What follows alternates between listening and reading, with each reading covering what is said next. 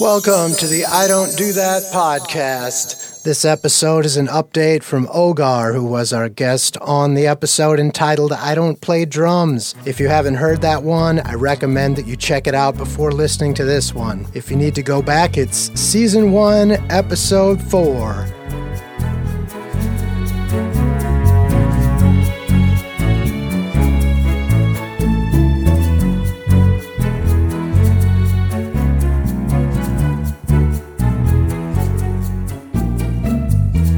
I don't do that.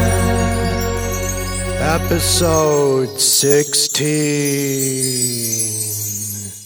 When we last spoke with Ogar just two or three months ago, he was a resolute non drummer. He hadn't touched drumsticks in two years. Ogar's 15 year pursuit of excellence had led to the fulfillment of some of his dreams and brought him many friendships, but for far too long he had been overcome by disappointment and frustration at the grind, which led to him giving up the drums for good. Or so we thought. I recently found out he was back behind the kit again and called him to find out the details. There was this um, show out in Wisconsin with some people that I knew, um, including this one band.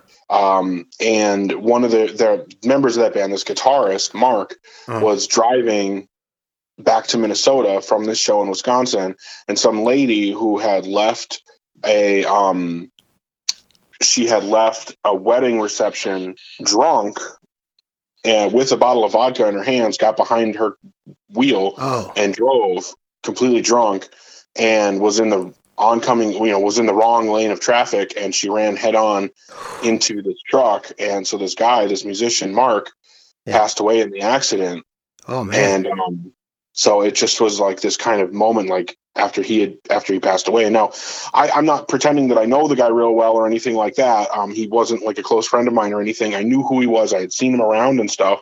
I knew he was a good guy, but I wasn't, you know, I wasn't close with him. I, I didn't know him real well, but at the same time, like just seeing this musician that I knew of, like I knew who he was and stuff. Mm-hmm. Seeing him, you know, pass away like that, and having that happen, it just made me think about, you know, all these people that I, I knew from my days in music mm-hmm. um, that I didn't really talk to anymore. And that was one of the things you and I talked about on on the podcast was you know kind of that a lot of these people who had been in my life weren't anymore.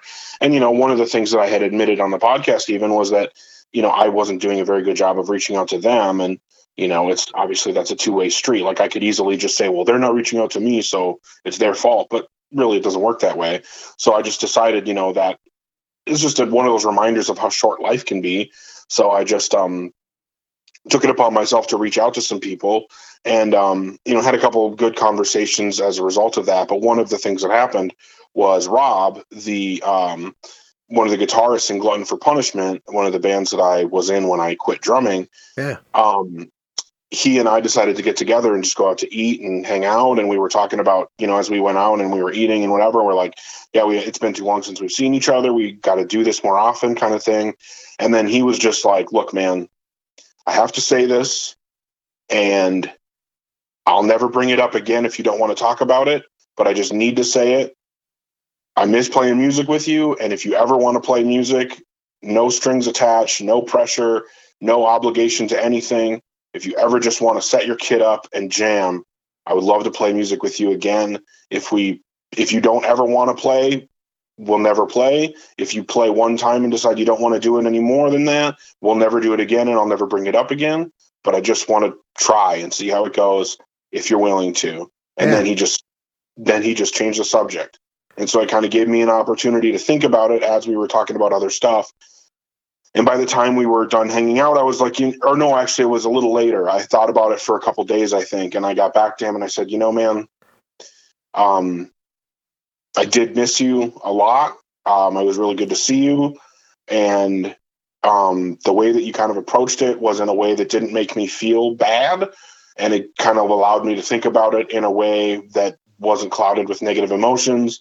And I want to at least try. And I know Rob, and I trust him enough to know that what he meant, what he said was what he meant. That if I jammed with him once and decided I never wanted to do it again, I knew that he really never would bring it up again, and I knew that we would still be friends, right?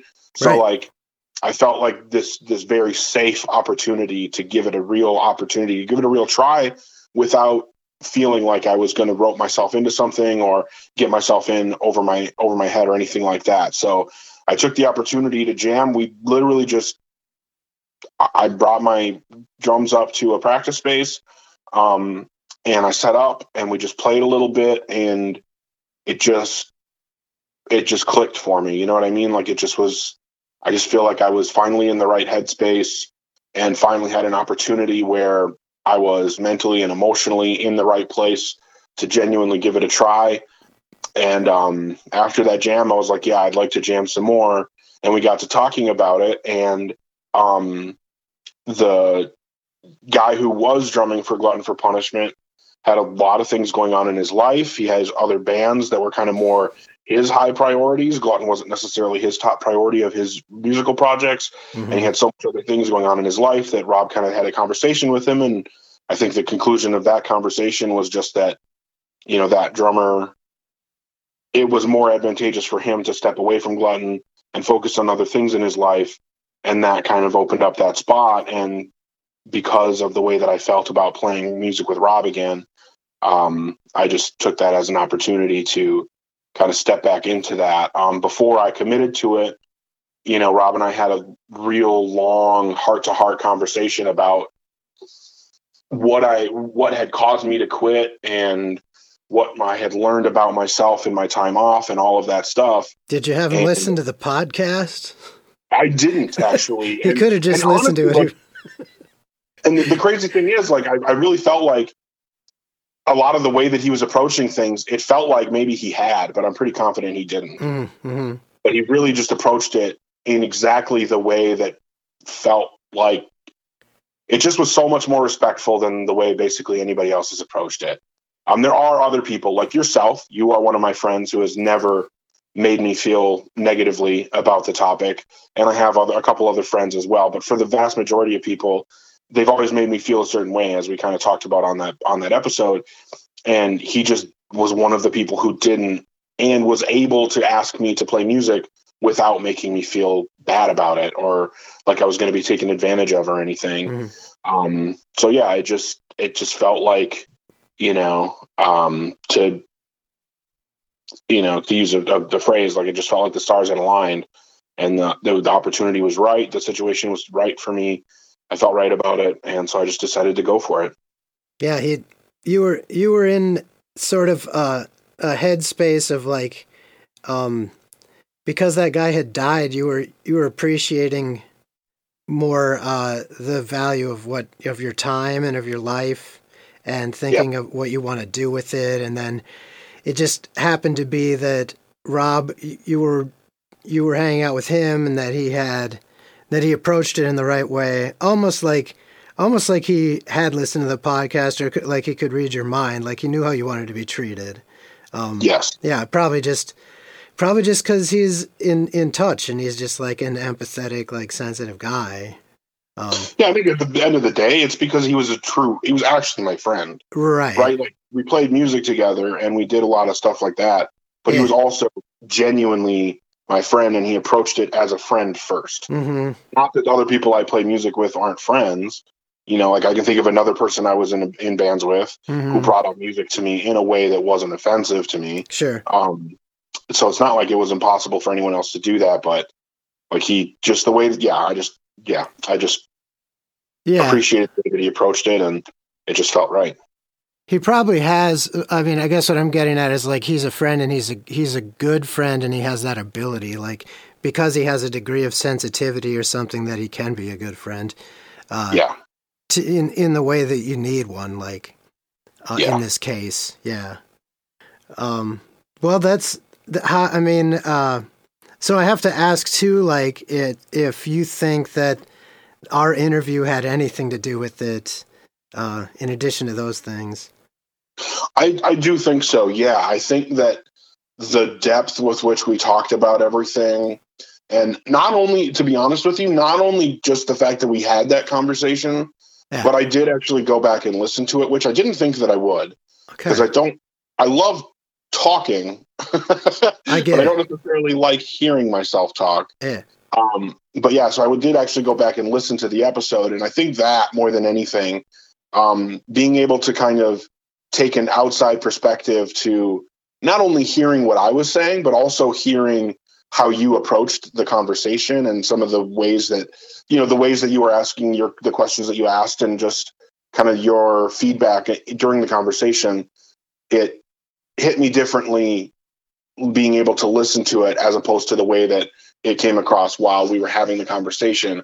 And i think that the combination of having had that conversation with you and then being able to listen back to that conversation with you as a you know third party almost like, i think those things really did have an impact. Cool. Well is it i mean is it good? How is it now? I think it's actually honestly great. I, I uh-huh. really feel i really feel like i'm in a place with playing drums again where i feel the way that i felt when i was younger about it. You know what i mean? Yeah. like um, the only thing that's different now than when I was younger is that I don't have these like lofty goals or unrealistic expectations. Mm. I'm coming at it now with an understanding of the amount of work that goes into it, which I didn't know previously when I when I first started, and I also have a much better understanding of what is a realistic expectation for the types of things that I'm going to be able to do with my music, mm-hmm. and that is allowing me to approach it in a much healthier way. And I also have the benefit of knowing what burned me out before. Sure. Sure. So I think a combination of all those things is allowing me to approach it in a way that hopefully will not result in me getting burned out again. So that gets me thinking about I don't do that. So are there any um are there any things that you're not going to do now that you're back? Are there boundaries? Oh, as far as like playing music or yeah. do you mean things outside of music? Yeah, things in, in music. Like, are there so the things you're going to not do in order to not get burned out? Yeah, absolutely. I'm not going to take on projects the way that I used to. Yeah. Um, you know, I used to be very, very quick to agree to projects, and which isn't to say that I agreed to every project I was ever presented with, but I mean, I changed my profile picture on Facebook and within 24 hours had two different bands offer me yeah. to be their drummer I believe, right? Yeah. After um, after you've been public for two years saying you're not doing it absolutely not doing it.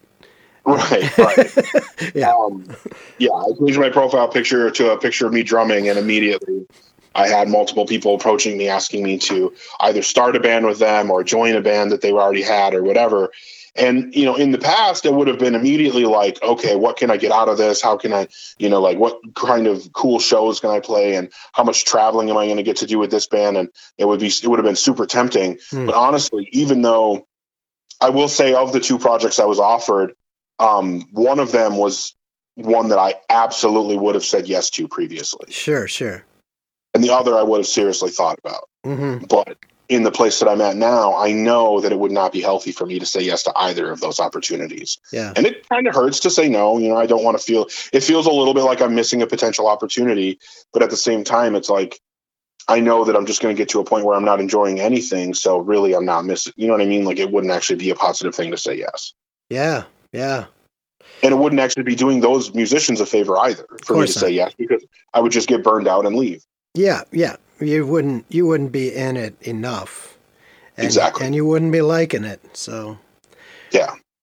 Well, that's great to hear. I, th- I think that's all I, I wanted to find out about. Is there anything else you okay. wanted to say about it or no, just I, I, mean honestly, what I want to say is thank you. I think that you know obviously there are other factors besides the conversation that I had with you, but that absolutely did play a role in me gaining a better understanding of myself, my mindset, what the issues had been previously, and it, it allowed me to think uh, objectively about what I would need if I was ever to return. And because of the having had that experience with the the podcast, and then everything else that led to me kind of hooking hooking back up with Rob in a musical way, like I just feel like that all happened in a sequence where I actually had the opportunity to give it a try, as opposed to yeah. Shutting, shutting down entirely. Well, you're welcome. Uh, if it's a good thing for you, I mean, I'm I'm totally happy that that it helped, and uh, I yeah. hope I hope it doesn't turn out that way for everyone. Like I hope my last guest, Melissa, doesn't just go back to drinking, or like I hope Oh, those sure. guys don't go back to their religious cult or whatever. that would be, that, that would be uh, a shame, but I, I don't. I'm just kidding. I don't think it turns out that way. It's, right. yeah, But what I do think it does is it, it, it forces a lot of us to the the people that you're talking to. I think it gets them puts them in a place where they have to think about these things maybe more than they ever have. I think a really good example of that is the episode about the guy that doesn't eat soup. yeah, I think that I think that that conversation with you was the most he had ever actually thought about that. Yeah. I noticed that too, and I, I was really surprised, as you probably noticed on the episode, that he he said, "I'm I'm starting to think about trying it now." You know, like I was. Exactly. I, he probably didn't. He probably hasn't, but like uh, just the fact that he entertained that was really cool to me. Yeah, and you know, I mean, like somebody like you know who's not going to drink anymore, no longer drinks, Yeah. and having that opportunity to talk about and express it. Honestly, I, I doubt it would, you know, put her in a mind state of trying it again. More than anything, I would guess that it puts her in that mind state of having a better, more firm understanding of why it's important to her to make that decision on a daily basis. Yeah, yeah, and I, and she has her own podcast too, The Awakening Hour, and I think that um, I think that does it for her too. It put it puts her more in mind of how she wants to be. So, like, um, yeah, that's it's just it's like a spiritual practice. I think for her, just um, keeping in mind the way she wants to be. You know. Which is a very powerful thing. Yeah. And I, yeah, I think overall, I think you're doing a really good thing with the podcast, and I thank you for letting me having Yeah. been a part of it. Absolutely. Thank you always for listening. Shout outs to our member supporters. If you are interested in learning about the benefits of membership and helping this podcast along, please visit I don't do that podcast.com slash give. If you're interested in being a guest on the show, please visit ochotunes.com slash guest to apply. I Don't Do That, the game show, will be filmed live at the What's Up Lounge in Mankato, Minnesota at 7.30 p.m. on Friday, April 28th, 2023. Admission is only $10 for this 21-plus live event. Audience members have the option to play the game if they so choose. It's fun and easy. RSVP at facebook.com slash ochotunes slash events. My name is Ocho. I'm your host, chief engineer, and producer. I also composed and performed the theme song. Thanks to all of you for all that you do and all that you don't do. I will talk to you again if I am lucky.